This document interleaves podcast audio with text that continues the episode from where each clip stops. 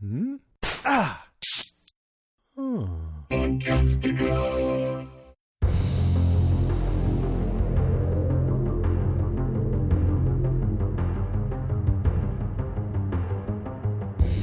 Hey, everybody, I'm Rima. And I'm Sean. And this is Strange Indeed, a podcast dedicated to the show Stranger Things. Today we'll be covering the sixth episode from season three titled Chapter 6 E Pluribus Unum.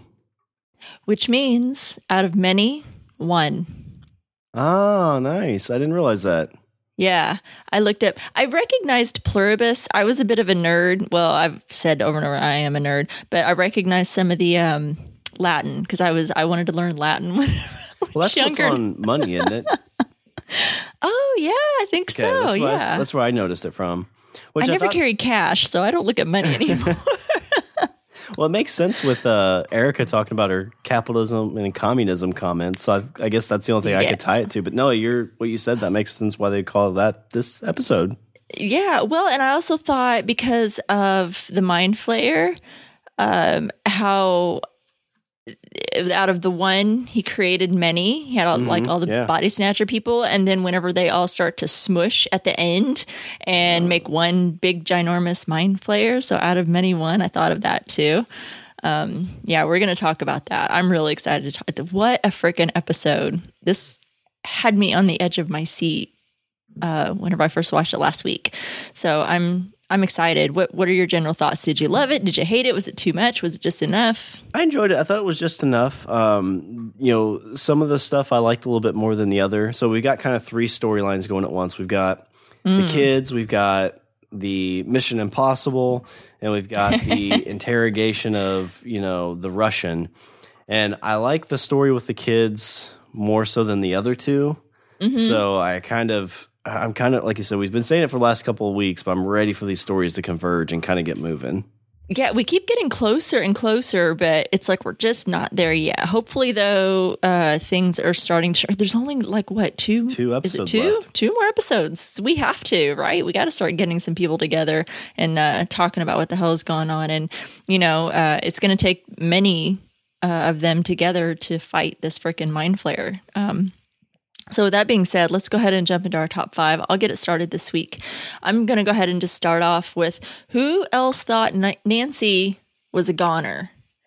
I mean, we we didn't get straight to that point back at the hospital. We get we do eventually get to it pretty quickly there in the beginning because we left off with the friggin' you know mind flayer there in the hospital. Uh, and it chases after her as she runs throughout the hospital and it traps her in this room and wow who else was totally freaked out when that thing was outside the door and it just like melted into a pile of goo again and went through that vent through the door Yeah. gosh I, i, mean was uh, I was expecting that door to open and it to be gone, and for her to be like, "Oh, everything's fine." Like I was expecting her to be taken over and become one of the hive. oh really That's what I Wow. was. This I was like, "How the heck are you going to get out of this?" Because the kids were just starting to figure this out. Mm-hmm. You know, I knew. You know, her boyfriend couldn't do anything about it. Jonathan, like, what's he going to do? jonathan got the hell beat out of him pretty bad so he's worthless at this point But that battle when that door flings open and you see El just throwing it against the wall, like we saw that big Oh battle gosh. between her and Billy, and that was super intense. And this one was, it was, she definitely dominated this one, but it was still kind of scary. It was scary. I lo- uh, we've said re- repetitively throughout this se- uh, season how they have really amped up the scare factor. I- I'm digging it so much.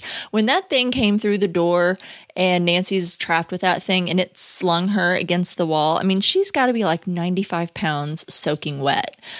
I thought she was dead. I thought we're going to lose a major character. This is this is what's happening right now. We've lost Nancy. And then whenever it was um okay, so she made it out of that.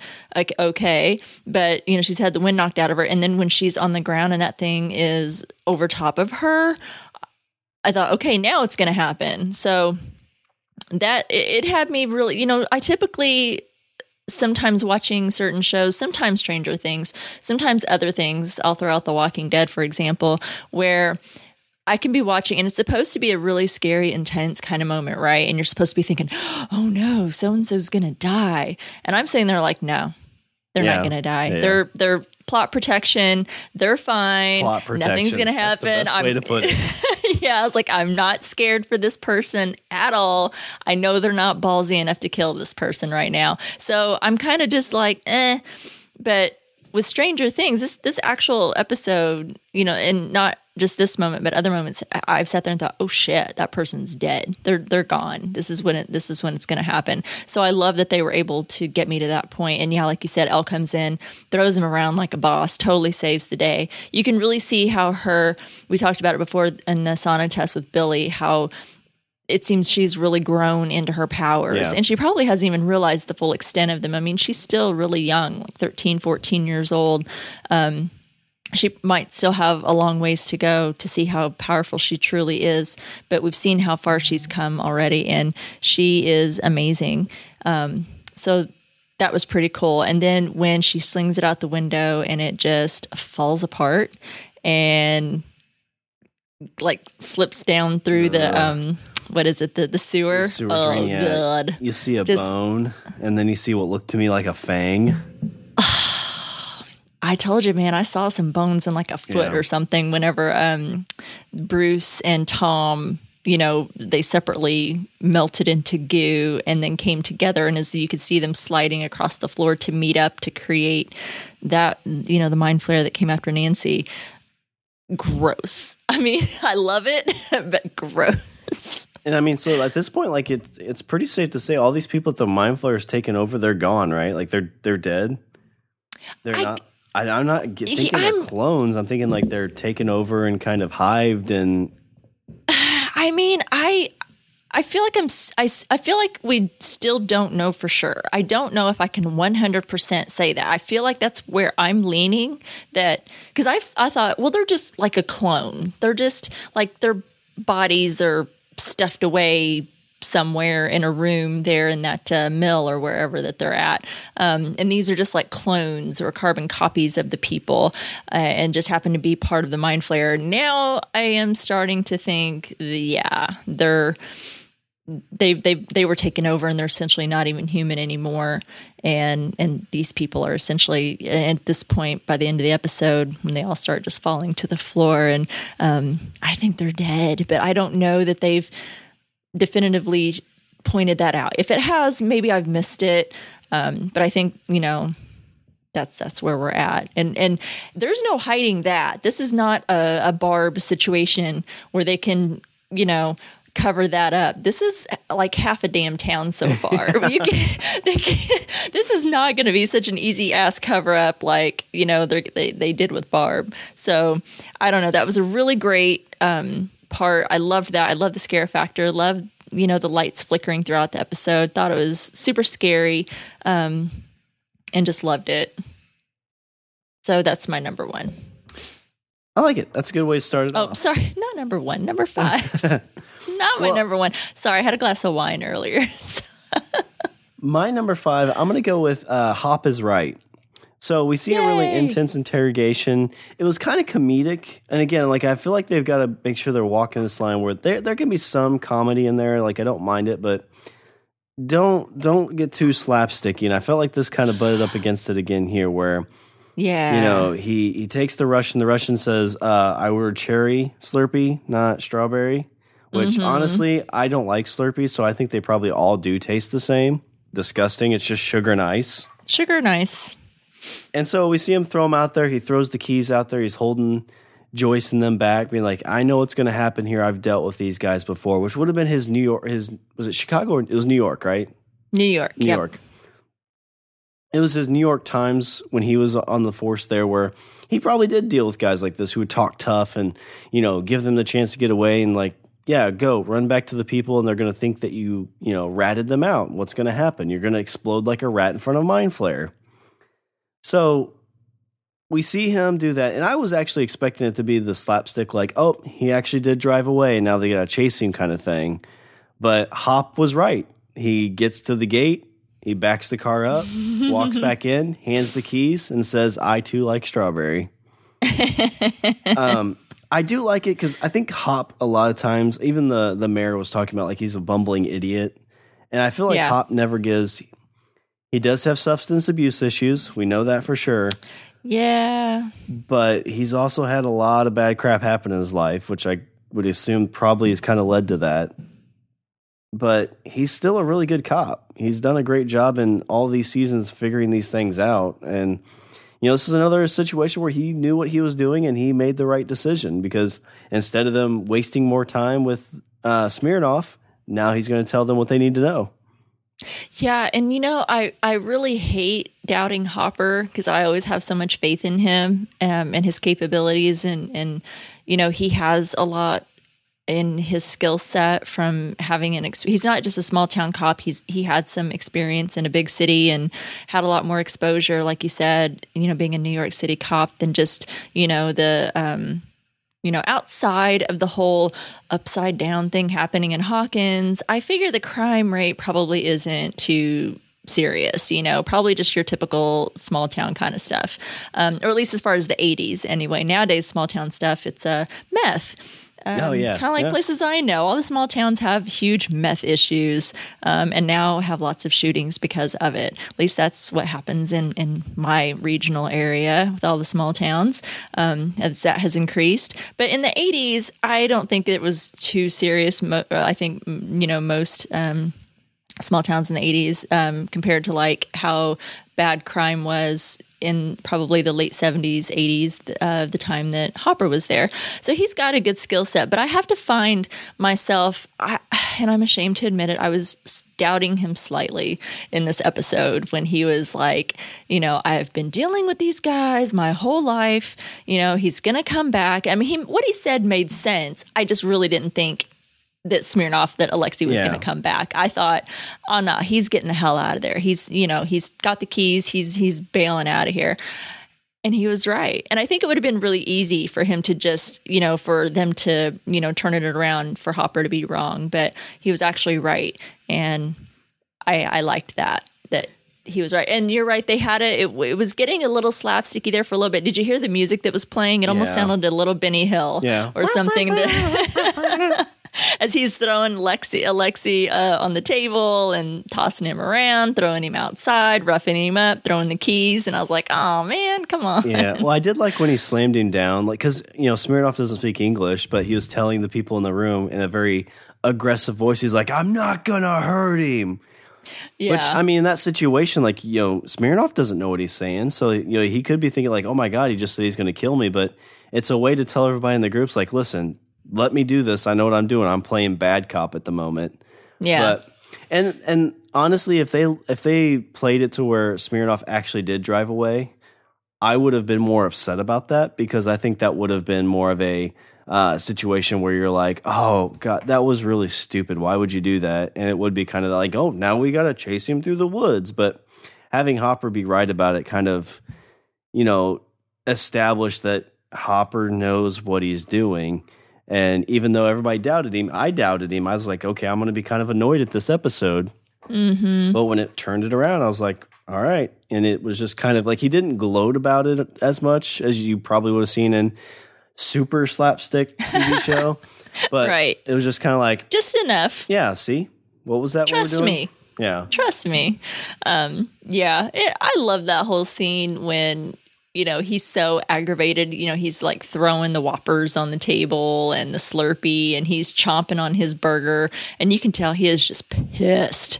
You know, he is just like, you know. And then when Lexi's complaining about you know it being a strawberry instead of a cherry Slurpee, you know, Hopper just aggravated all the hell. Oh, well, yeah, when he, uh, I couldn't help but be a little um, amused at his expression. Oh, I can't. I can never remember the conspiracy theory guy's name. I keep forgetting it. Murray, Murray. Murray, Murray Bowman. Um, when uh, he tells Murray's like the Burger King was nowhere near the 7-Eleven, and Murray's like, I never said it was. Those two, I'm really loving Murray and Hopper together. Um, You gave away my coordinates. I have to relocate. I'm exposed. Their moment in the kitchen, Murray Oh, breaks yeah. out the Stoli.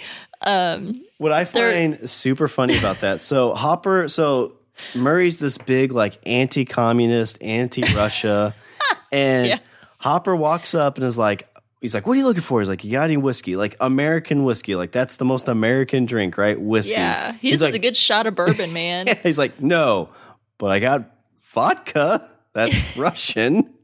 And we know he's got vodka because that's what he gave Yeah. Jonathan and Nancy last season when they showed up. They're like, here, he's like, here, just we we we have to have a shot. Like we, you know, everything that we've just learned calls for a shot. And they're like, uh, we're underage.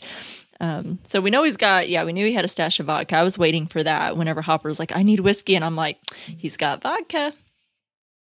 Yeah, I that was a like good little uh, moment in the kitchen. It's very kind of JFK. It's like we don't like the Cubans, but we like their cigars. the cigars. Keep the cigars coming in, please. Right? I don't like cigars. Not a Uh, I can't smoke at all. Like if the few times I've smoked anything, guaranteed I'm going to throw up.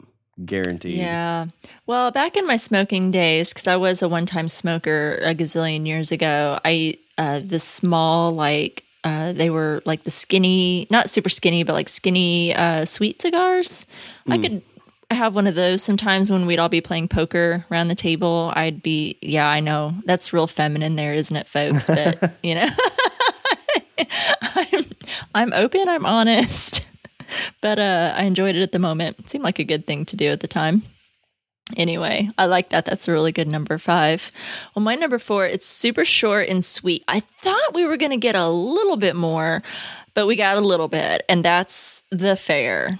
Yeah. Fourth of July fair. Little exposure to the fair. Little exposure to the fair. We got to see it um, all being pieced together. Nothing like a good summer fair uh, with all the rides put together by the local carnies or the carnies traveling through town um, and all the yummy fair food that comes with it. And it reminded me just when they kind of hovered over it, you know, they got the shot of the guy putting up the sign. Um, Hawkins Fourth of July Fair, something courtesy or something of Mayor Kline or whatever. He's really, you know, rubbing it in how, you know, he's all, you know, responsible for this fair and he's such a good guy. Um, but as they kind of come in over top and kind of show the fairs, everything's kind of coming together. People with their food and um, you know all the the rides and things coming together really brought me back. Um, Stranger Things always kind of makes me feel nostalgic, and it reminded me of the fair that we had in uh, my town every year growing up. And it wasn't a Fourth of July fair, but it was a summer fair. Um, in fact, it's going on right now um, from now until uh, the weekend. And I'm actually thinking about dropping in sometime if I can make it that way. But um in in my town it was this awesome summer fair that we had that was like when it happened every year that was the place to be. That was you know before school started.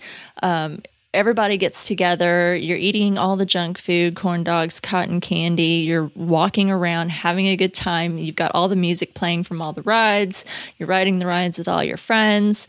Um, seeing places from all the because like people from all over would kind of come in um, all the other small local towns would come in.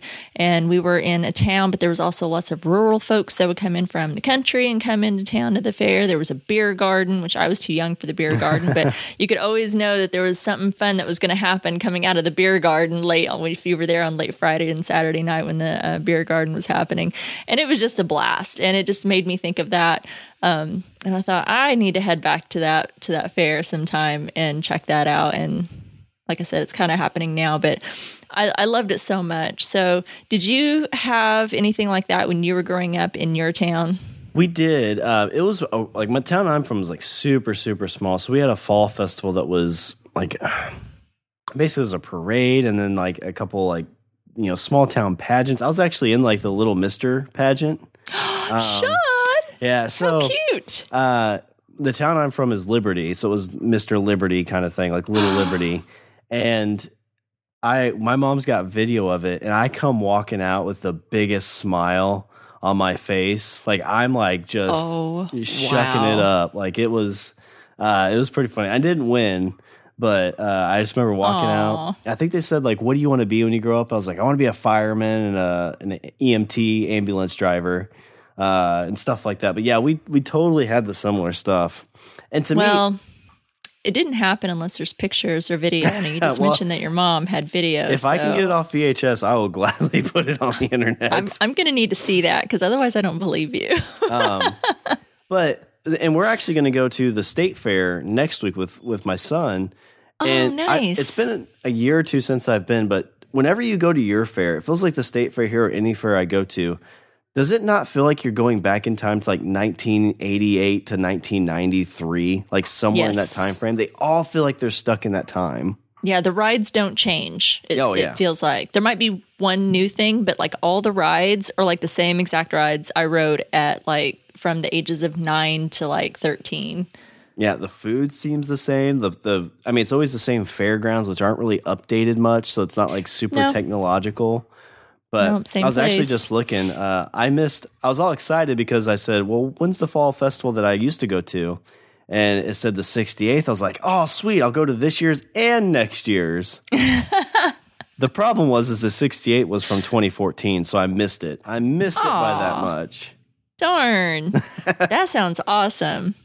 But Yeah. have- I mean, this kind of gets that nostalgia feel. I always think about going back because it's usually in September is when they have the one I'm from. So yeah, I'll have to try and pack the kid up, go back home, and be like, "Son, this is where I used to play." I know. I, I want to take my kid. I don't know that she, um, I don't know that she's ever been. And you know, when you're a kid, everything seems like it's huge, like it's really large. Yeah. Like the same place that they had the fair whenever I was a kid is the same place that they have it today.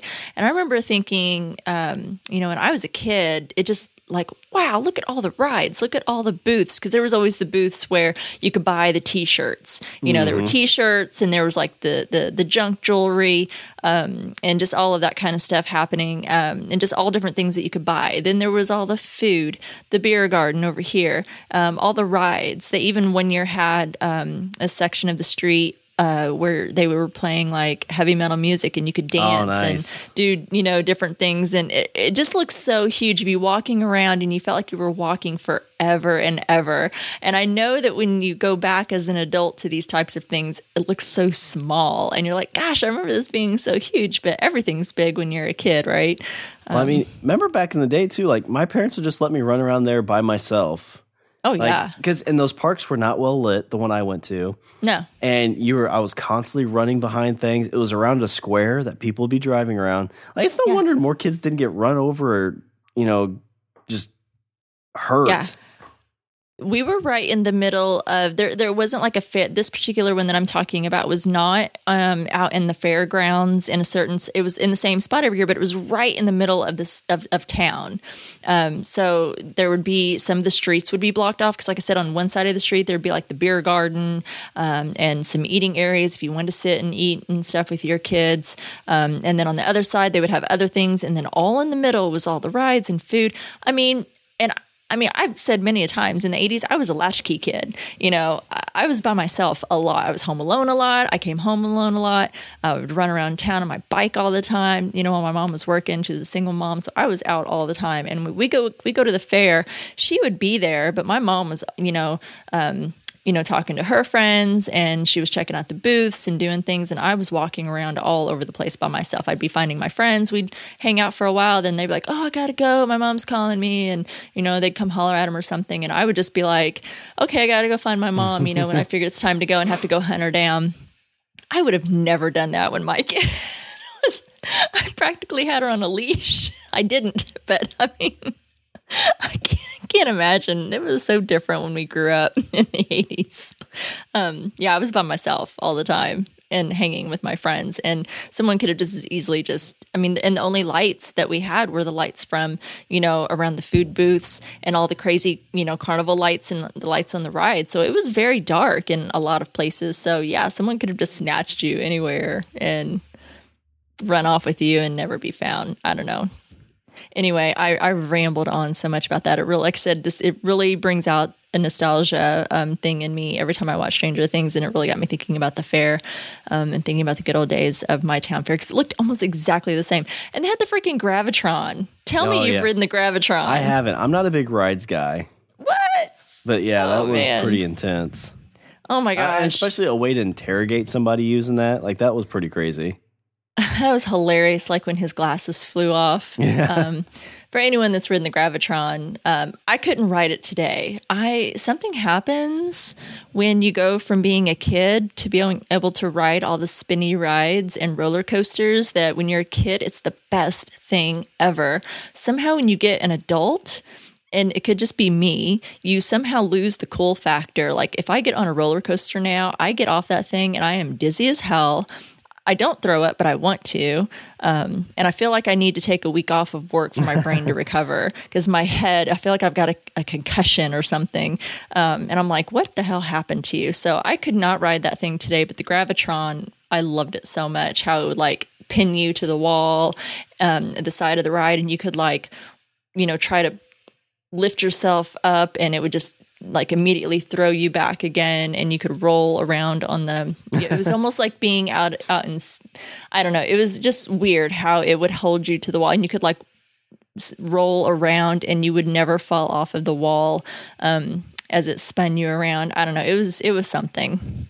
But it was a good good callback um, to all the fun carny rides that you would expect to see Anyway, that was my number four. Went way too long. I'm going to stop talking about the fair, at least until it pops up again on the show. well, my number four, I'm going to go with the interrogation of Steve. So we oh, see. Poor Steve. Uh, I know, right? It was, you know, you, you see Dustin and them, they, they escape. And it kind of got again a little bit of wacky. You know, Dustin's trying to get out, and he says, "I'll, you know, I'll, I won't forget you." That's how we got this opening to this episode. But Steve doing the honorable bit thing, stopping him. But when he was getting interrogated, they weren't pulling any punches. I mean, no, he was telling the truth. Uh, he was leaving a few things out, but he was telling the truth, but was basically being thought of as a spy. Uh, they get him and Robin in the room, tie them together, give him some truth serum, and we. I think it was before they gave him the truth serum, but there was the moment between Robin and uh, Steve where she's talking about you know the class that she sat behind him and how much yeah. she like really liked him, and it was a uh, like kind of a little bit of a teary eyed moment um, to an yeah. extent because it's you know I think everybody's had that like high school crush that just didn't like notice you, and to be in yep. this situation and then like, like oh like okay you know here we are we're on the ground she starts laughing. And it's like, I'm going to die by the hands of some Russians. Like, this is insane. This is crazy. But Steve and them get the truth serum and tell the truth to an extent again. And Steve gets a little bit more out there with Hop and Dustin, but yeah, it was it was intense. It was very intense. I think it went a little bit further than what I thought they would. It was a very intense scene. And would it really be a season of Stranger Things if Steve didn't get the hell beat out of him? I don't think so. I mean, how does this guy not have multiple concussions at this point, especially after this episode? Because he got the like hard punches to the face, like enough that say, it knocked him unconscious. This wasn't a high school fight, uh, you know, where you're getting beat up by a teenage boy, which it seemed like Billy when he beat him up in uh, season two. That was some pretty hard punching, but at the same time, these are like Russian soldiers. You can only imagine um, the type of training that they may have had and how hard he was um, getting beat up. So, um, yeah, they weren't messing around. Um, I like that you brought all of that up because that's actually my number three, which I'll just go ahead and talk about. Yeah, the poor guy got the hell beat out of him, but I wanted to talk about the moment between him and Robin. Um, I I wanted to love it. I really did when they when they are hopping there in the chair and trying to get those scissors and they end up falling to the floor. Um, and she has this confession moment, which they haven't even had the uh, truth serum yet, right? I don't think so. Yeah, I think they so, it was pre serum. Yeah, so they haven't even had the truth serum yet, but uh, the truth starts pouring out of Robin, and she, you know, I really, really wanted to love that moment, um, and most of it I really did. But when Robin confesses that she and her fellow outcasts are jealous of the cool kids. Um, it kind of bothered me just a little bit, and only because it didn't seem to ring very true um, with a show like Stranger Things, which for me, and I might be alone in my thinking, and that's totally fine. I'm used to that. Um, this show, to me, mostly champions misfits and outcasts. And to me, this is like saying everyone in the Breakfast Club wanted to be Emilio Estevez and Molly Ringwald. And and it seemed like Robin when we first met her up until this point, she was okay with not being cool and okay with not being popular. But in this scene, she kind of suggests something different, and it was a little bit of a bummer. Um, because, and I mean, I've, I myself, I know I've always kind of been the weirdo. I've been the outcast. I've been, you know, I've always, I've had friends and stuff, none of them that really got me because I was like a real nerd um, and liked different things. I was the tomboy. I liked doing boy things, but I was also a little bit girly. Um, I did like some of the nerdy things. Um, and I was just always kind of used to just being the weirdo, but I was okay with it. You know, I mean, I wanted to, you know, be friends with maybe the popular kids or wish, you know, maybe that they had at least liked me, but I didn't really want to be them because they, well, a lot of them, at least whenever I was growing up at that age, were kind of jerks. So I didn't really want to be a jerk. And why would I want to be friends with them if they were a jerk? That brings up a whole new question. but anyway, but, um, you know, it, it's hard being the weirdo and hard being a misfit and an outcast. But at the same time, I just was like, whatever, you either like me for who I am, um, or you don't. And that's what I've kind of always stuck to. And it's what I, how I raised my kid too. I'm like, don't worry about being, because it's so hard. Kids are always so worried about when they're growing up. They always want to be the cool kids or friends with the cool kids, or they're so worried about fitting in. And I get that. You know because i was there too at a certain age. You know you don't want to stand out from the crowd. You want to be you don't you want to blend in right? You don't want to be that one person that stands out and gets made fun of or anything. So i totally get that. But i you know i raised her that way too is like just you know be proud of who you are and be yourself. You are the only you are the only you. You know you, you can't be like anyone else. No one else can be like you. You are you. And that needs to be celebrated. Um, so i feel like that's you know what robin's personality was. So it was a little bit of a bummer um, you know to hear her say that you know oh we just wanted to be like you guys. You know we wish that we were you know the popular kids. Um, maybe if she had just revealed that she had her crush on steve you know she meant, does say you know i was obsessed with you. I'm totally fine with that you know. I think that's a total normal thing to kind of say um, and i thought it was kind of heartbreaking when she reveals that and i think that that was way more on pulse with the show and i think steve admitting that he was an asshole was more in a way of character growth and true to his character than what that moment was with Robin. So, um, I don't know. I really loved all of that. And she tells him, she says, even if all of us losers pretend to be above it all, we still just want to be popular, accepted, and normal. Um, I think I would be okay with some of that, um, except for the popular part. I Well, I know that think- they want to be accepted, but I still think you should celebrate who you are, I- unique. this was definitely a time too where I mean, like this was in a small town. Being you know the the most popular person in your high school was really kind of like the biggest. So like you know, I, I can think of like back in my small town, like the most popular kid was almost like a mini celebrity in the town. yeah. And that's kind of what, you know, Steve is here. Like he's known around town. It's Steve, you know, it's the great hair Steve. Mm-hmm. But I mean, now too, I think, and it's kind of bad. I think a lot of kids may look outside of their school, be like, well, who cares? You know, the school's nothing but a small town, whatever. I'm going to go on Instagram and I'm going to get 10,000 likes on my pictures and stuff. So, Oh, I It's- know. like, what's better, what's worse? I think everybody, that maybe not want to be accepted or be normal. I, I think it's more of like what you think and feel. You want that to be the norm. And I don't know. I think everybody likes accolades and everybody likes to be put kind of on a pedestal and everybody kind of likes to feel special, I think. And I think that's kind of the, the mirage of the local celebrity kind of feel. Right. That's true. God, thank God I grew up without social media. If Oh, I know, right? I've I've been listening to a podcast where he's like, "Yeah, I don't think my kids are going to so like I'm not going to let them have social media until they're probably 16 or 17. I really want them to wait till they're 18 because I know with that. I got it when I start with my summer of my sophomore year of college, so right before I went to my sophomore year of college, and that probably was still a little too early, but it was still so new that like you didn't really know what you could do with it yet. So Yeah. Yeah, I held that off as long as possible. I think by the time Facebook came out, I made my kid wait for a while and I finally she finally wore me down when she was in 8th grade. Um, and I let her have a Facebook. And I had to have like all of her login information. I had to Yeah. be able to to see it and view it. I think I only got a Facebook page so I could watch her Facebook page and also like what her friends were up to. Um, yeah, I was that mom. I don't care. Um, but Well, I got it know. when when it was only for college kids. You had to have a .edu to get it, and it came to my school. Really? Yeah, and I got it. it was- Wow. yeah, I think it had been out like maybe two or three years, and I got it. Yeah, the sophomore, the right before my sophomore year, somebody invited me to it from my college, and I joined, and it was we just went from there.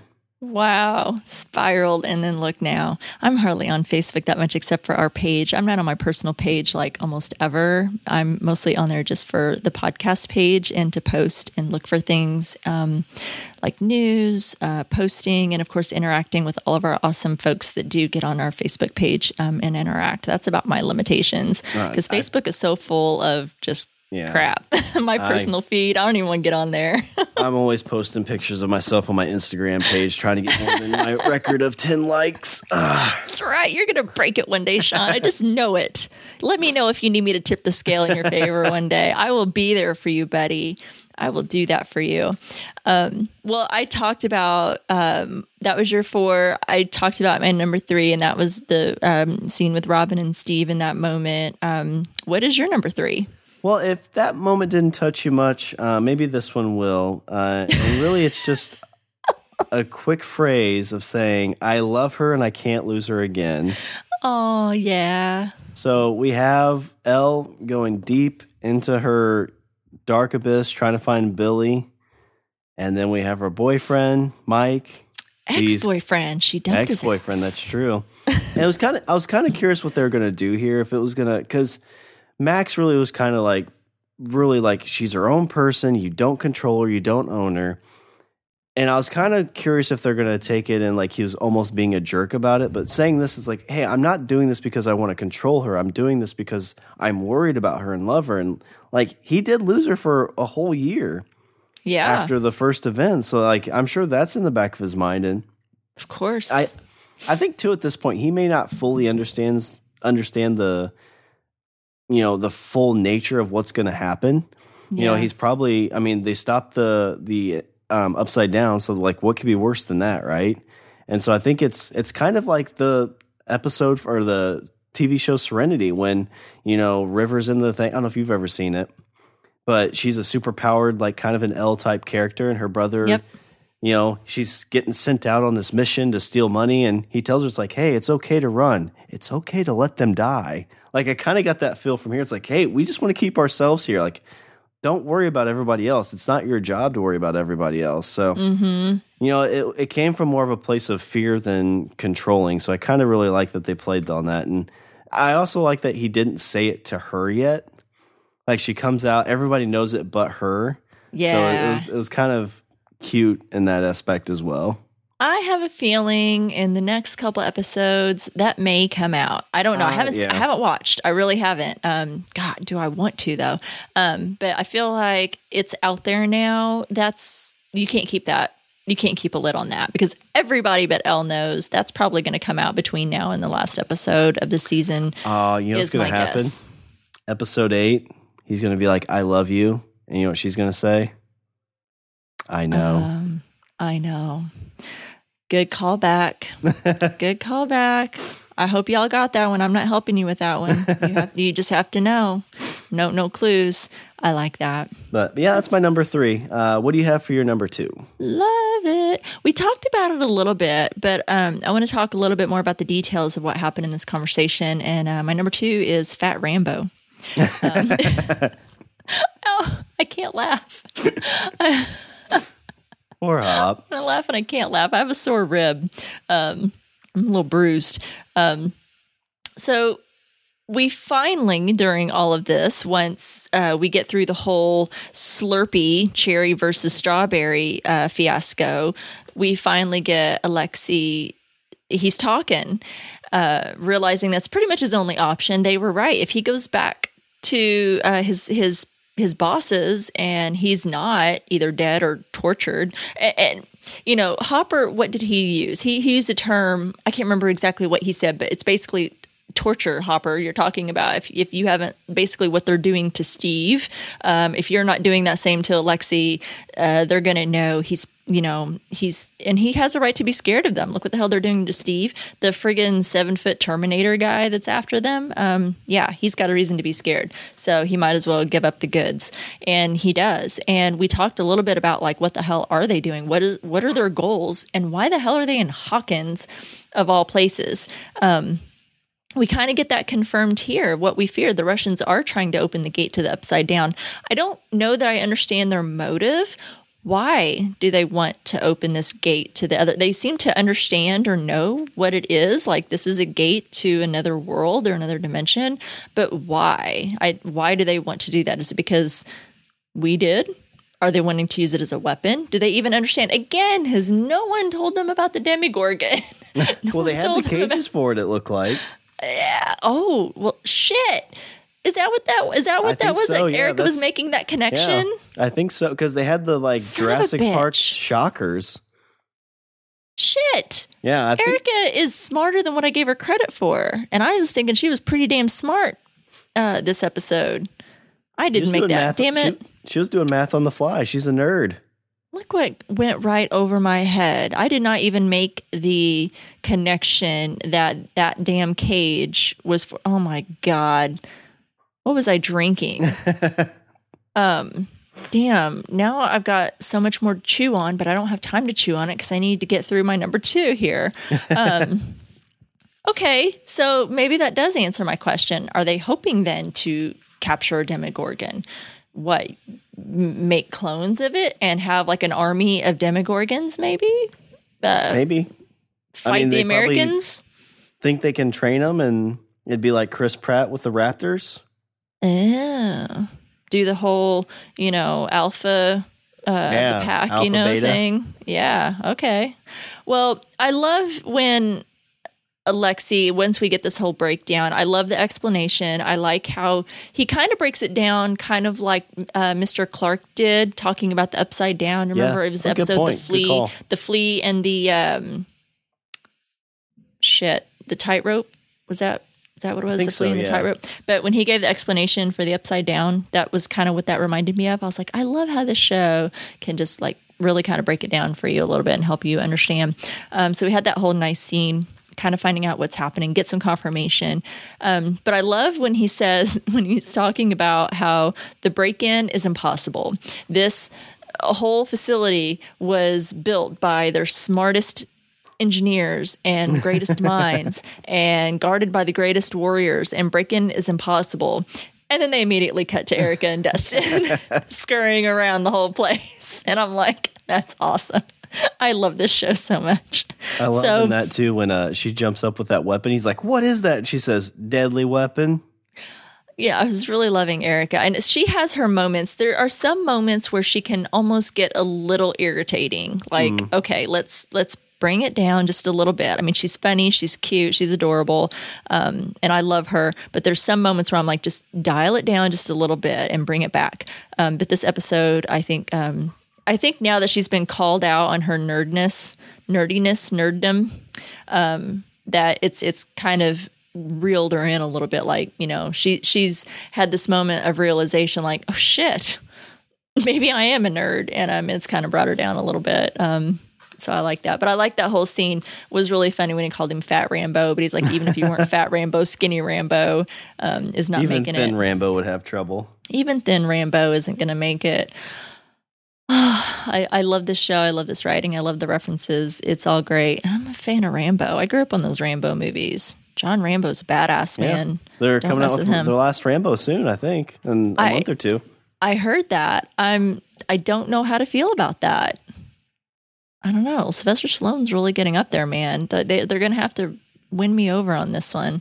Um, but anyway, I like that whole confirmation of what the hell is going on. Love just the whole conversation um, and love that reference there at the end. Um, what do you have for your number two? So my number two, uh, this show does an amazing job of making you hate somebody so much that they will reel you back in and understand that there's multiple sides and multiple situations for everybody. And we Yep. see that very heavily with Billy. Yeah. So, ah, so the scene where so we see El kind of you know is trying to figure out where Billy's where the source is, Mm-hmm. and she goes in, sees this beach.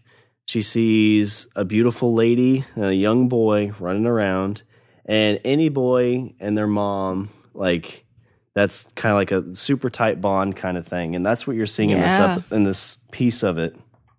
And right away, I knew it was Billy, and they, they don't hide it from you for too long. You you realize that this is a memory of Billy's, and I mm-hmm. was concerned that Billy was going to be the reason his mom wasn't around Yeah. because she said something about the riptide, and I was like, oh, okay, like he's going to go out, get trapped, and she's going to go save him and die doing it, kind of thing. oh, that would be terrible. It would Yeah. be. But probably what he went through was even worse. I don't know Yeah. if it would be worse, but it was pretty pretty terrible because his dad, you know, we I, I wrote this down. His dad like smacked the crap out of him last season, right? Yeah, we definitely did get a, a, a glimpse into a bit of the home life. And I think it kind of made you understand a little bit about why Billy was the way that he was.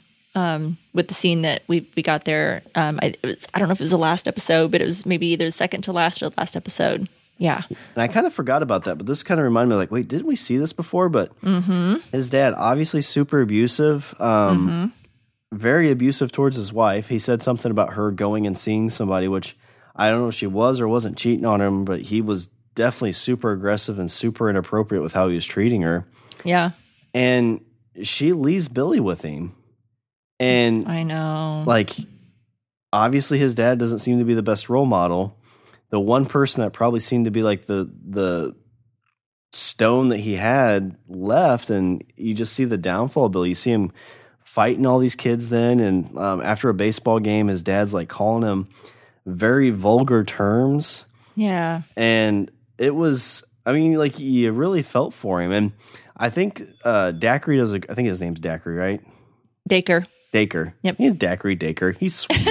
He's sweet. um, you know, he, in the in the scene when he finally comes back out of it and he's got El trapped, like he has like a single tear rolling, like he's talking to her, but it's Billy like dealing with all this, you know, trauma from a, his childhood. It was it was pretty intense for me. I mean, again, I think you think about a boy and his mom, and you know, you you gotta have that that love. That's like you know, the first love of a boy is always his mom, kind of thing, and you know it was it was tough. It was pretty tough. I'm not like I said earlier about the you know Robin and Steve situation, but I think this one was even a little mm-hmm. bit more rough on on me for sure. this yeah i think this one was pretty rough for me as well i i was wondering if they really needed to go there. Uh i mean i can see maybe hinting at it again in case people did forget um you know maybe why billy is the way that he is. I mean a lot of people who are bullies and abusers were abused themselves. So it it makes sense. I think that in this um a whole scene they were trying to humanize billy like we're trying to, i think they want us to feel for him and feel bad for him and they want to humanize him because really the, all that we have is how awful he was last season you know he beat the shit out of steve he was terrible and bullied his uh, sister max stepsister and was basically an asshole to pretty much everyone um, except for karen wheeler Oh, yeah, of he was course really nice to Mrs. He- Wheeler. really nice to karen um, but you know that's all the real memory and all that we know of billy so i think that you know we're supposed to they're they're trying to humanize him they want us to feel for him and have empathy for him do we I think it worked for me. I think I already kind of did. I don't, I didn't, myself, I didn't need this scene to feel bad for Billy. I felt bad in that first episode when he had his car accident at the mill and was uh, kidnapped, body snatched, whatever, by the mind flayer that first time. I thought, you know, Billy's a jerk. Yes, he's an asshole. He's a bully. But does he deserve this? No, I don't think that. Um, and I don't think any, you know, he deserves anything that he's being put through right now. But maybe they felt they needed to go there. Um, and this is actually my number one. I like how El thinks of like she has that flashback that when she's with her mom um, and when she touches her mom her mom decides to share the history of you know uh, the experiments that her mom went through and you know the the rainbow and all of those signs and things um, and that's how she kind of figures out that's how she can find out um, from billy without without him really knowing, without them actually physically approaching Billy, that she can get to him this way. So I really like that part. I thought that was a nice little callback. Um, and she does find Billy. She asks him to see what what's happened, grabs his hand. Um, he's controlling the narrative because he throws her into the memory Mm-hmm. Um, of where he's hi- it's like he's hiding. It's like the mind flayer is purposely trying to hide this, and I don't know how much of it has to do with Billy. I don't know how much of it has to do with the mind flayer um, of trying to hide uh, what's you know this source and where he's trying to hide this information. Um, but he's controlling the narrative. He's taking El on this journey um, of where you see his dad. Basically, he his dad's a bully. He knocks him around. He knocks his mom around. Uh, we see that you know, eventually, you know, his mom does leave. Um, and that's really sad that she couldn't find it within herself to take Billy with her.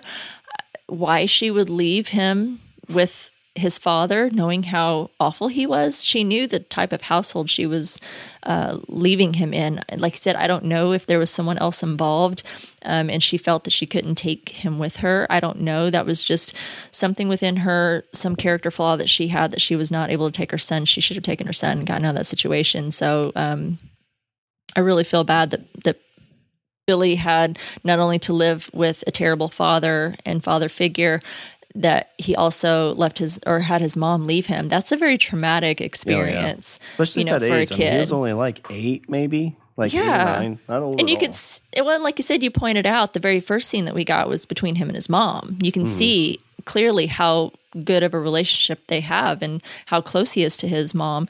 And for his mom to basically abandon him to not just and it's not just like oh i'm just going to go leave you. I'm also going to leave you but also leave you in this terrible household. I'm yeah. going to leave you with a father that's a complete a- abusive asshole. So it's a double whammy. So no wonder. It totally explains like i said it doesn't explain his behavior. It's not an excuse because i believe that you can make choices in life. You can make a choice to be raised in a situation like that and rise above it and not repeat um, that, but some people do. Um, so I think that we get uh, a reasoning behind why Billy is the way he that he is, and we get an explanation. But it doesn't excuse his behavior. It doesn't say, "Oh, it's okay if you're an asshole because you were raised by an asshole." Yeah, Not saying exactly. that at all. But anyway, so but you can understand where he came from because he he didn't learn to process his emotions. He learned how to process his emotions from his dad, who basically yells at him, calls him filthy names, um, and knocks him around. And you know, and I, I, think that you you can feel a little empathy for him, and I think it it worked. Um, I didn't need it. Um, I already felt bad from the first episode, and then the sauna test. I think when you mm, see, mm, yeah, I feel like before the mind flayer came out, that was really Billy there for just a little bit. You know, before he finally came out there when he broke the glass, and I feel like that was at that point the mind flayer. I already felt bad for him then. Um, I did love it in the moment when his dad, like you said, after the baseball game, and his dad like grabs him and he's being very violent with him and calls him a really filthy name. El turns around and gives him the stink eye. Yeah, and she did. Yeah, I loved that. I was like, "That's right, El. I wish you had the power to like punch that guy because how terrible." Like even that, though it's a memory, it's not happening real time. She made sure to give that stink eye. Exactly. She was like, you know, what the hell's wrong with you? You know, that you do that to a young boy and do that to your son. But you really hit the nail on the head. The end scene when El thinks that she's out, she's at the cabin, but she's alone. Her friends are gone. You know, they were right there with her, and she's confused, wondering what the hell is going on. And Billy walks out of the the room, and he says, "You shouldn't have looked for me because now I see you. Now we can all see you. You let us in, and now you're going to have to let us stay." Don't you see, all this time we've been building it. We've been building it for you. All that work, all that pain, all of it for you. And now it's time, time to end it. And we are going to end you. And when you are gone, we're going to end your friends. And then we are going to end everyone. And when he says everyone, and that, like you said, that little single tear yeah. comes down his face, I had chills. I am not lying. They had that little static over the voice, kind of made it a little distorted. Was oh, Yeah. it was super intense. Like it was his voice, but kind of a little kick to it that sounded like it could have been otherworldly, like the mind Yeah. flare. Like it was the mind. You could tell it was like the mind flayer using his voice. So it was Well, it- his voice amped up. It was very kind of Nightmare on Elm Street too, where like she wakes up, she thinks she's awake and out of the dream, but Yeah. it was enough of a like the the music and the kind of the motions. Like he's like, no, you're you're not out, you're still sleeping, El. And uh, when he came around that corner, it's like, oh, and puts that cigarette out, just like It's like a dream within a dream, isn't that? yeah. Kind of like an inception thing, too, a little bit happening there.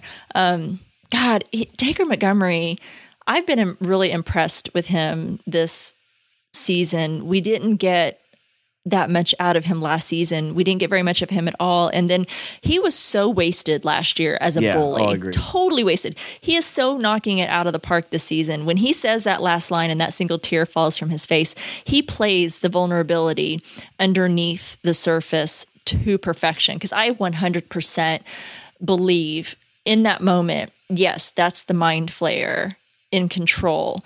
But I feel that single tear was Billy. Yeah. Like Oh, he's still there, present, and, and just enough to be like, I'm still here. I'm still freaking out um, over what this thing is making me do and all the, uh, when what's happening to me. And I 100% believe that that tear was Billy underneath the surface while the mind flayer is in control. And he is just. He's absolutely brilliant. And I love that they're giving him something juicy and meaty to sink his acting teeth into because he's really doing a great job. And I hope, I don't know what will happen this season. I I, I feel like I can't hope that he lives because I feel like it's not going in a good way for him right now, and it makes me really sad.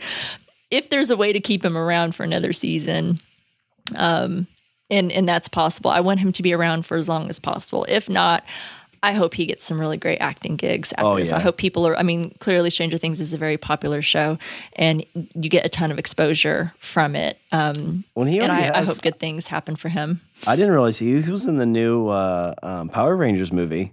Yeah, So that's he a pretty was big budget, which I didn't realize he was in that.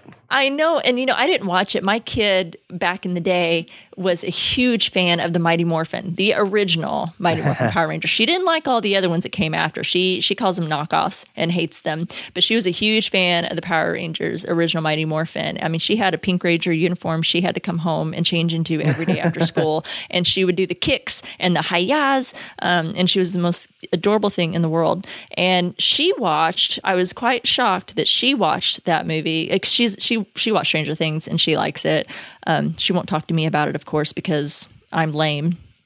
Um, but she watched it and she enjoyed it. And I was talking about Dacre Montgomery and I was like, gosh, he's doing such a great job this season. I'm really liking that. And she's like, you know, he was in the new Power Rangers. And I'm like, you watched that? And she's like, I didn't want to, but yeah, I did. And he was actually really good in it.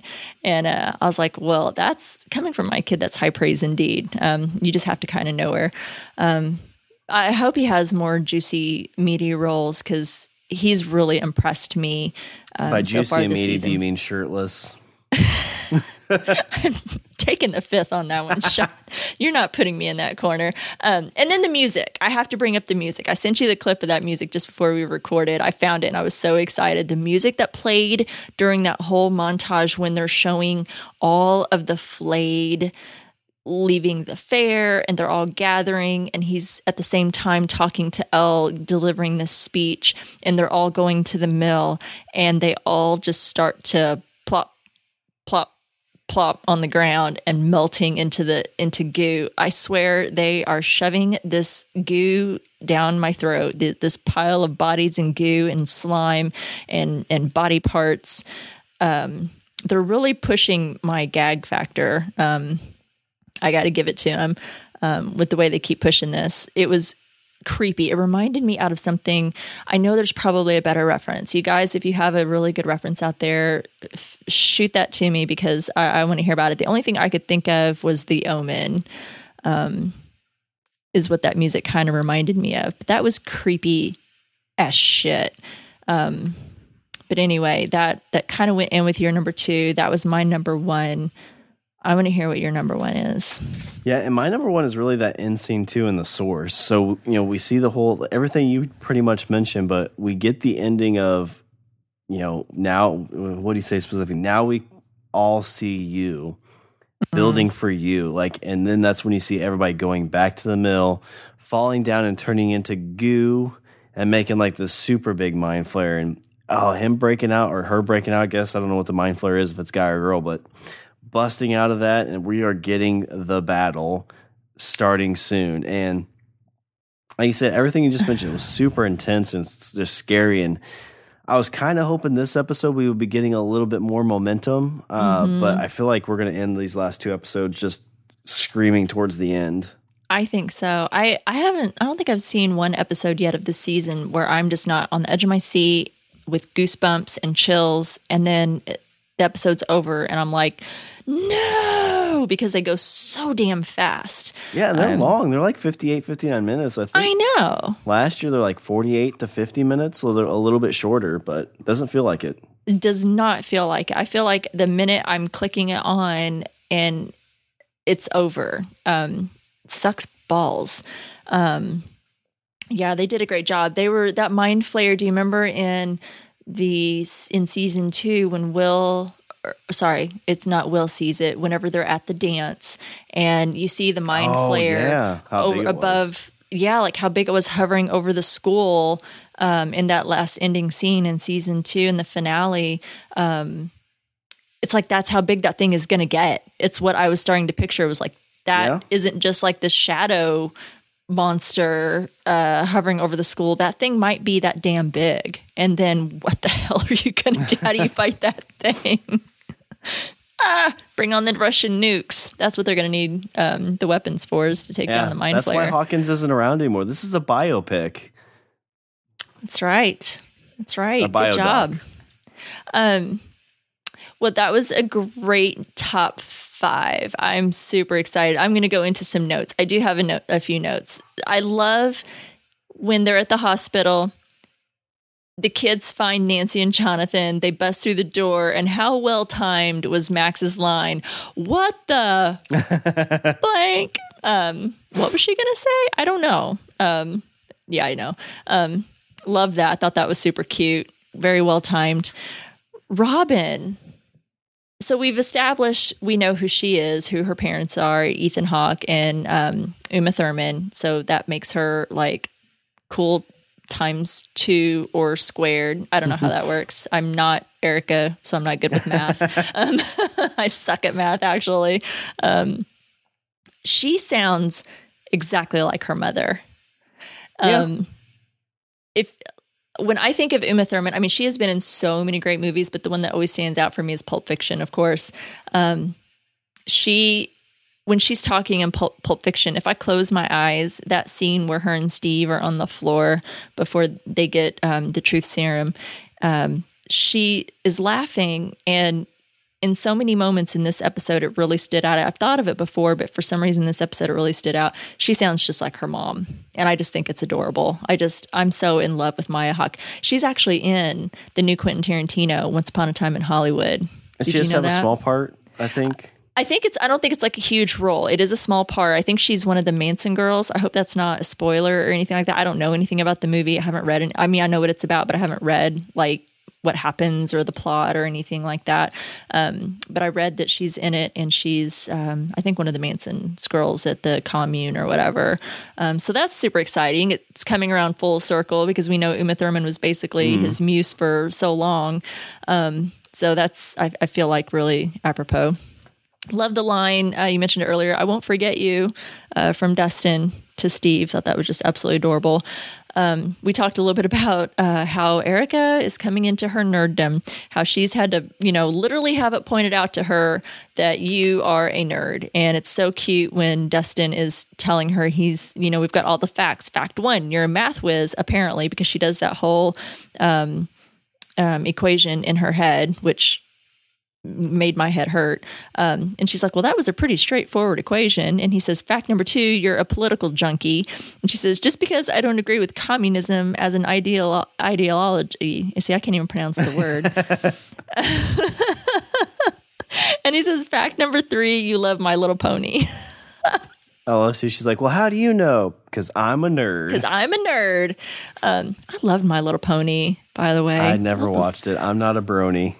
You know, I didn't get to see it as far as like the TV show, but I had a bunch of the little My Little Pony dolls. Like I would sit there and brush the little brushes that came with them when you bought My Little Pony, mm-hmm. and you would comb their hair. I had this beautiful My Little Pony that was um, a unicorn and a Pegasus.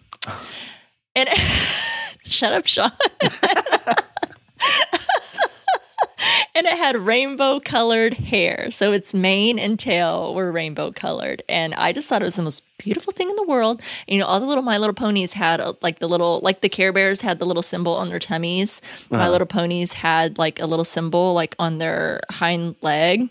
Um, and this one had, um, I think like it was like a little sunshine face. I don't remember. It's been a long time. Love My Little Ponies.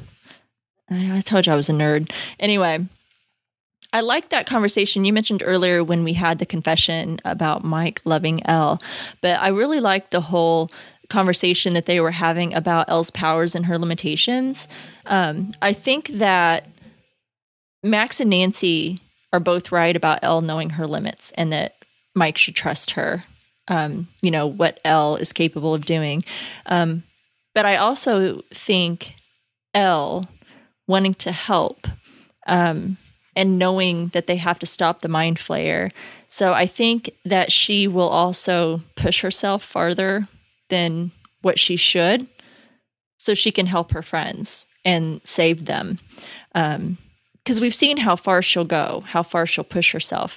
And we saw her in her bedroom in the pile of tissues next to her. I mean, give that poor girl some freaking um, iron and uh, something because she's going to be bleeding to death as much as what she keeps bleeding out the nose.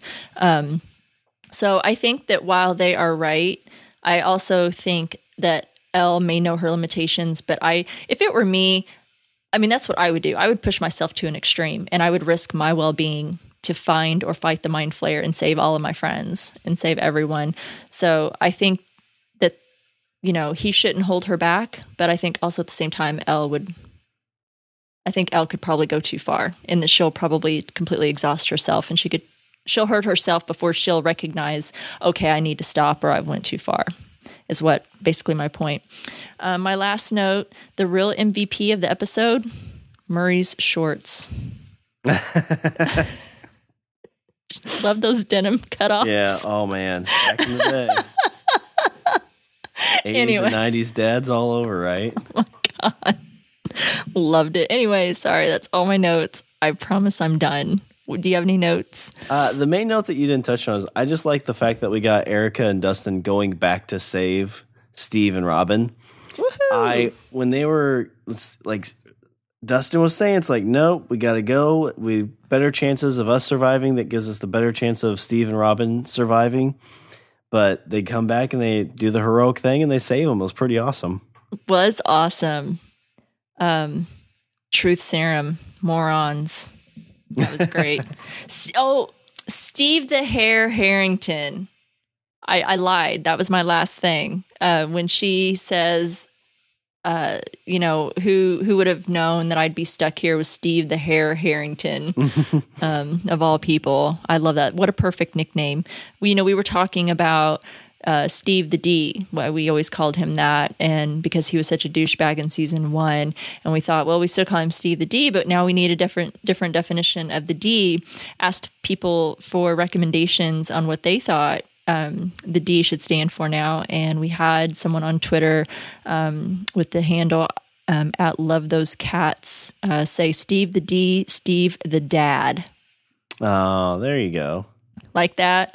Uh huh. That's pretty good. He's kind of went from the mom to like the dad, and Robin's kind of come in like the mom. She, they're like the parents now and all these kids. I think that was appropriate. So thanks for that recommendation.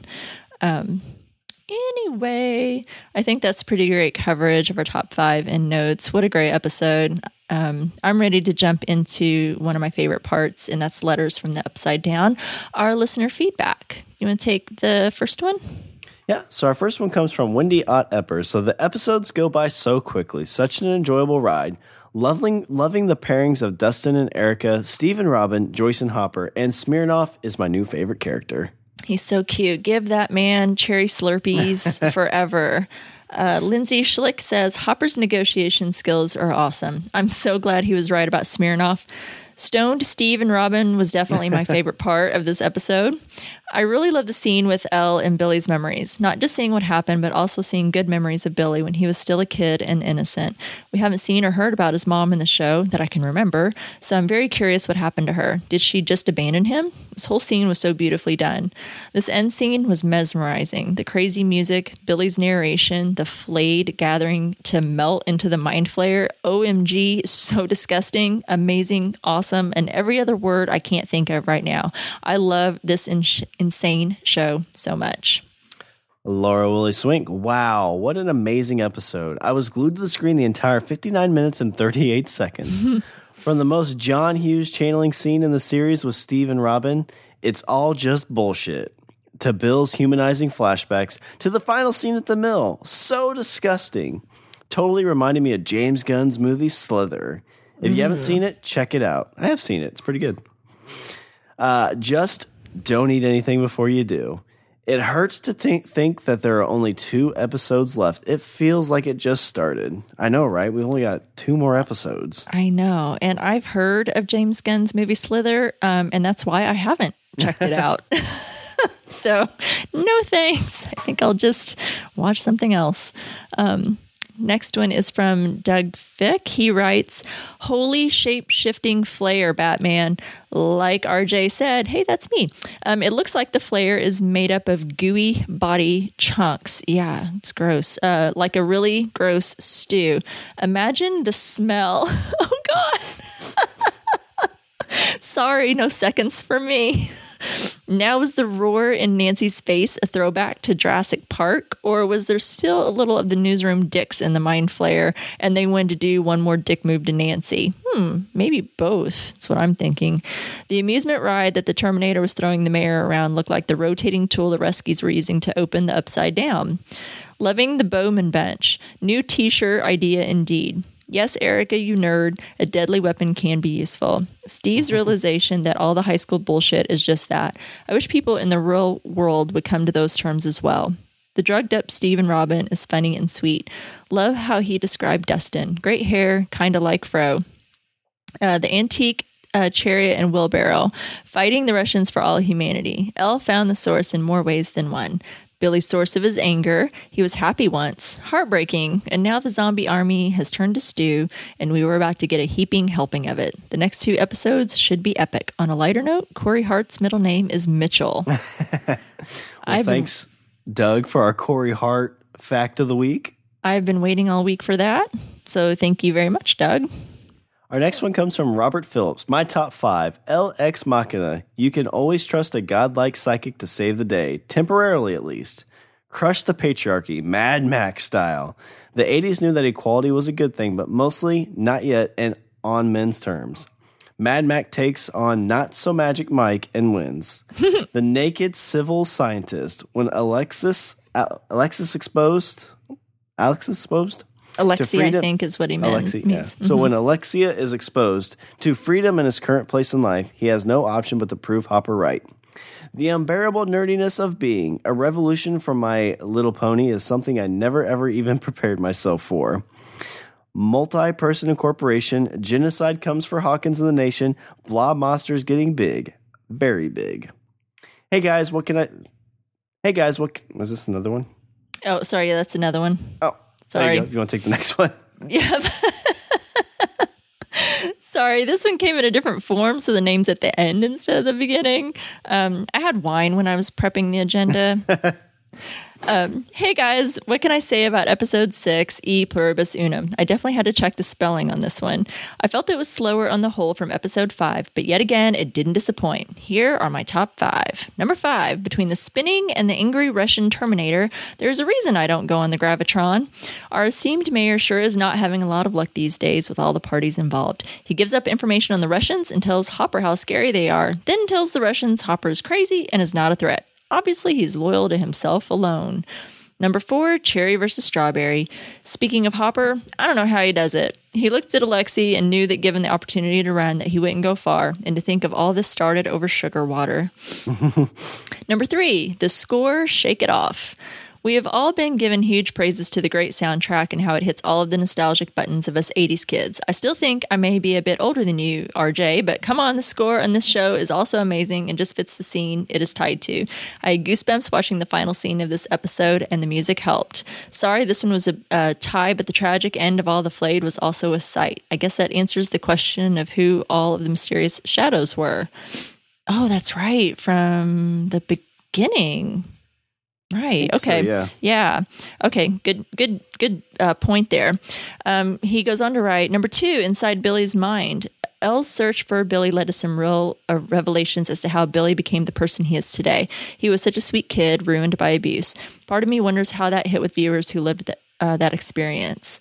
Number one, Truth Serum Tribulations. Oh my goodness, this was possibly the funniest scene of the episode. Poor Steve gets the shit kicked out of him because the Russians think he is such a great secret agent in a Scoops Ahoy uniform. Ice cream scooper. yeah. Um, he goes on, then the truth serum comes into play and he's asked again where he works. It's probably a good thing Robin also had the serum, or Steve maybe a short a finger or two. Um, mind you, the rescue efforts of Dustin and Erica were also helpful. Thanks, guys. Have a good week. Joshua Diwali. Um, I think he was getting ready to lose a fingernail.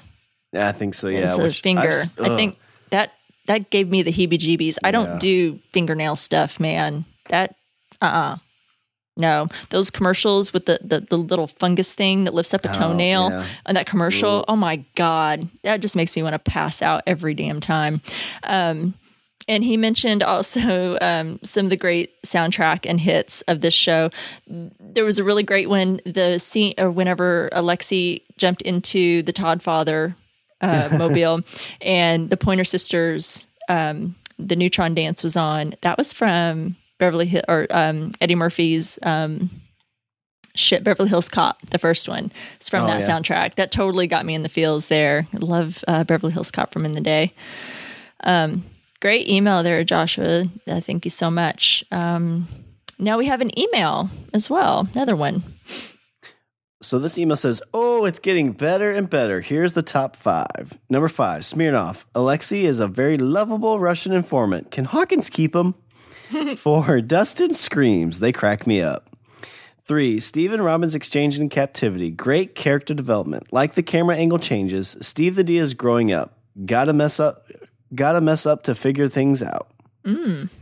Number two, El's travel through the storm and answers to both Billy's past and what the Mind Flayer has been planning. Such a great scene. Dacker, Dacker, is it Dacre? I almost keeps calling it Dacre. Daker. Daker. uh, Daker and Millie were awesome. Uh, one, the giant Mind Flayer monster. Ooh, and super scary. Excited for what's to come. Love your podcast. Really enjoy listening to both of you, Denise. Thank you, Denise. We also have a couple of voicemails. First one uh, that we have is from our good friend, Steve Brown. I'll never forget you. Absolutely love Dustin in this. Uh, hey, Reman, Sean, it's Steve, and uh, uh, not fair starting this episode uh, with the Scoops Ahoy gang instead of at the hospital, but it's okay. They didn't make us wait too long to get to the hospital. Um, only eight episodes, but you know these last three are, are look like they're going to be extra long, I guess.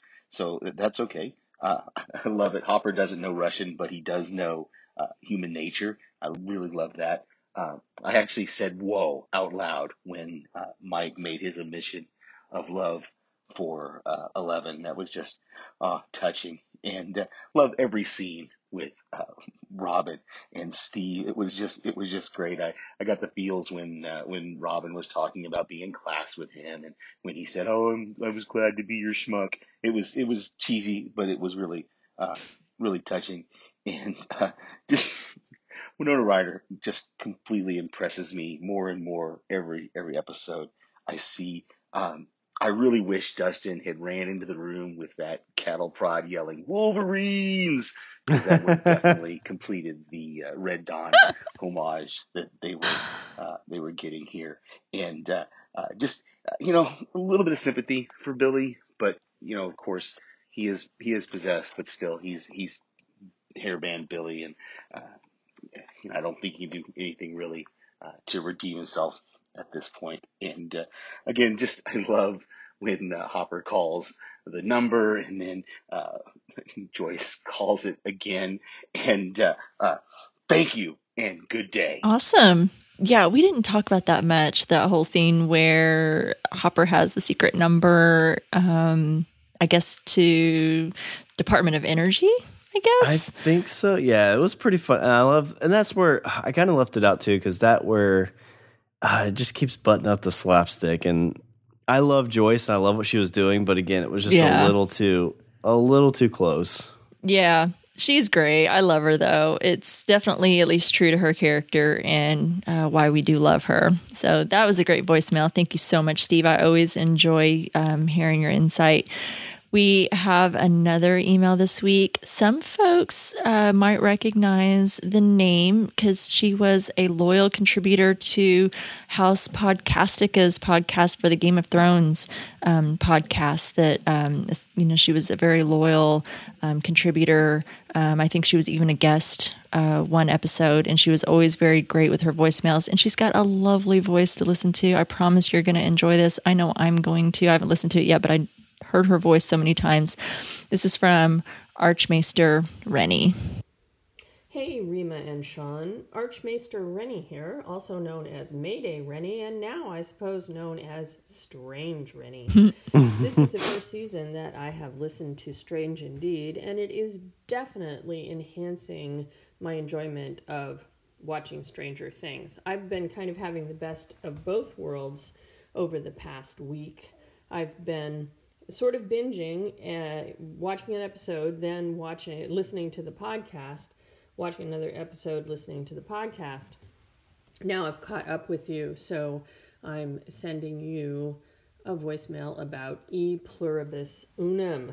So um, I had this uh, thought about how the CGI was developed for the liquid flare. I imagined the Duffer Brothers talking to the CGI people and saying, okay, I want it to look like the liquid metal Terminator, only all biological and really gross. And the CGI folks coming back with a first pass at it, and the Duffer Brothers saying, uh, not gross enough, and the CGI folks saying, oh, okay, we know what we can do. We can make it less viscous more soupy. So they take a second pass at it, and the Duffer Brothers say, Yes, that is the grossest thing we ever saw, which is exactly what we were looking for. Uh, so can't wait to see what happens in the last two episodes, but I am going to wait now and watch along with the podcast. So thank you both for a great podcast. See you next episode. Ah, that was so strange. Rennie. Thank you so much. Thank you. That was lovely.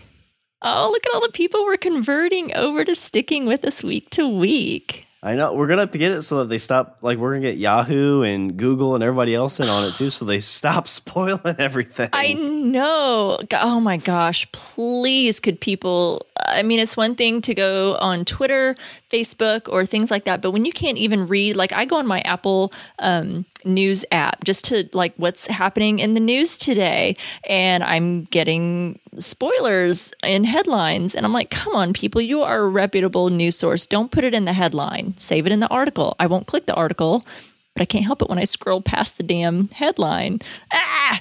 Anyway, thank you guys so much, Steve Brown, Archmaester Rennie, for voicemails. I love voicemails. Um, I love the contributions. Thank you guys so much for taking the time uh, to just take a few moments. Uh, We're all so busy that you take a few minutes to write on our Facebook page, send us something through Twitter, email us to take the time to send us a voicemail. It means a lot, and that you guys are still with us um, as we go week to week. I love it. If I sit and think about it too much, it makes me cry. So I'm gonna like stop talking about it because I'll get emotional, and nobody wants that shit. Um, so thank you guys so much uh, for all the feedback. I love it. Thank you. yeah, thanks everybody. I love the feedback. I love all the listeners we're getting from this season. So uh, I you know. know, even if you just want to say hi to us, email us. Remo replies back to it. I try to get to it as much as I can. Uh, we love you guys. We love our strange indeeders. I do. And you know, I, I I admit I've slacked in my responding to all the I used to respond to every single email that we got. Uh, I've been a little bit overloaded with all the feedback. I do respond if you have questions, if you want to just talk about the show or, or whatever, I do happily respond, but I don't respond to every feedback email um, anymore because I kind of consider my response here on the podcast. You know, we talk about the feedback or what the person has said or something. So, um, sorry, time issue, but I love every one of you guys for taking the time. Thank you. Um, so, with that, what do we got next week, Sean? All right. Well, next week we'll be covering the seventh episode from seasons three, titled Chapter Seven The Bite. So, the description for this episode is with time running out and an assassin close behind, Hopper's crew races back to Hawkins where El and the kids are preparing for war. I feel like this isn't going to be a good bite, Sean. It's not the good Uh, I kind. don't think so. This isn't a good bite. There's no not a- good scream and then a good bite. well, yeah, we're getting all bad screams, none of the Yeah. good screams, and this isn't going to be a good bite. Um, so I'm a little worried. Um, well, we're really excited for you to travel to Hawkins, Indiana with us. And until then, you can follow us on Twitter at Strange Tea Cast. You can like us on Facebook at www.facebook.com slash strangertcast and on Instagram at strange underscore indeed underscore pod. You can email us at strangerthingscastpod at gmail.com. And you can also find us on the TV Time app. And you can find Strange Indeed and a bunch of other great podcasts at podcastica.com. Go out and leave a review for Strange Indeed on Apple Podcast. I can recommend uh, the Legion cast that uh, I am currently doing with Jason uh, from Podcastica and Aaron at Bald Move. Um, there is only one more episode Oh, man. for you got Legion. two episodes of Stranger Things and one left of Legion. What are you going to do? You know what? I'm kind of having a. I, I, I'm predicting a meltdown. I, I, I am. Legion is one of my favorite shows um, right now. Um, of course, Stranger Things is up there as well. It's hard to rank. They just sorry, it's apples and oranges. But knowing that Legion is over because this is a series finale, not just season, um, and that there's only a couple episodes of Strange Stranger Things, I think I need a mental break. I- I'm not going to be able to deal with these shows ending right now. So anyway, I totally recommend checking us out on Podcastica at Legion Cast. We're having a great time dissecting that show. If you haven't watched Legion, good time to start. Um, and speaking of great podcasts, make sure to check out Sean and his other podcast, The Language of Bromance. It comes out every Sunday. Sean, what can we expect coming up? Oh, this Sunday we're going to be drafting Marvel phases one through three. So that should be really exciting. yes, that sounds amazing. All right, check that out, guys. Yeah, and speaking of amazing, I just want to let everybody know if they're not counting along with us, we're pretty close to 100 episodes for Strange Indeed. And if you're calculating how many episodes are left of Stranger Things, there's two. So our 100th episode will be the season three finale of Stranger Things. Really excited about that. I I'm excited about that, and I'm also excited that we have had some listeners chime in about that and and written to us and said, "Did you know that?" Um, you know what? I wouldn't have if it hadn't been for some of you pointing that out because I did I say I suck at math.